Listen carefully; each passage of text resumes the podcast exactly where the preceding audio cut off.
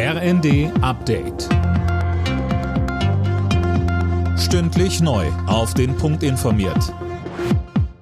Ich bin Gisa Weber. Guten Abend.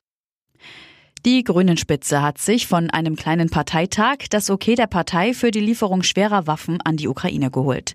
Auch das Sondervermögen für die Bundeswehr will die Partei mittragen. Dazu gehöre allerdings eine zügige Evaluation und Reform des Beschaffungswesens. Kritik kam von der grünen Jugend.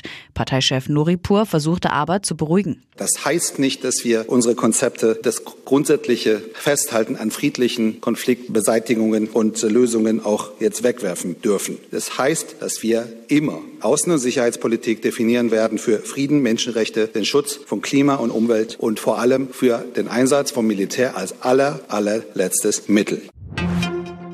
CSU-Chef Söder hat das Entlastungspaket der Bundesregierung als unzureichend kritisiert. Auf einem kleinen CSU-Parteitag in Würzburg forderte er, dass auch Rentner und Studenten entlastet werden.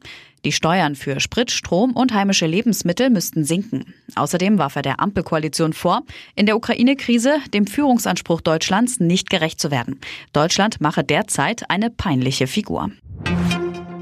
Die USA haben damit begonnen, ukrainische Soldaten in Deutschland auszubilden. Das hat das Pentagon mitgeteilt. Das US-Militär arbeitet dabei eng mit der deutschen Bundesregierung zusammen. Mehr von Linda Bachmann.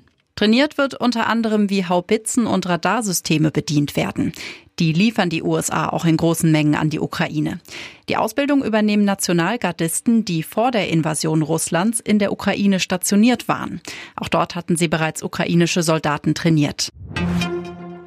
Die Ergebnisse der ersten Fußball-Bundesliga.